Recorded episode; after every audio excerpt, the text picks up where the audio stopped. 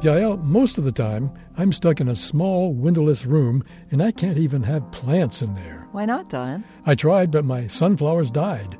I guess plants need sunlight even more than I do. Don, it's just a matter of choosing the right plant. If you don't have much light in your office, the best kind of plant is one that comes from a habitat where there isn't much sunlight and where temperatures are high and pretty constant throughout the year. Oh, yeah? And where's that?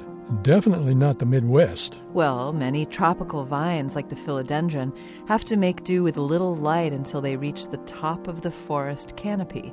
That's why many indoor plants are tropical. So, how do they manage to survive? Simple. You know that chlorophyll gives plants their green color, right?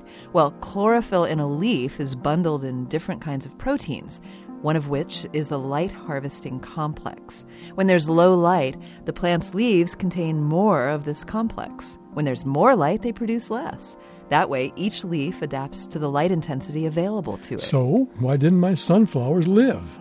This ability to adapt to different degrees of light varies from species to species, and sunflowers just can't make the transition. What's more, when you bring a plant into your office, you have to give it time to adapt to the new light levels by making the transition gradual.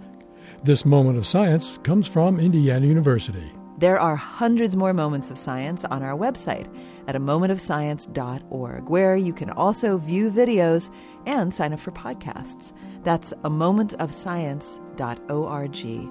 I'm Yael Ksander. And I'm Don Glass.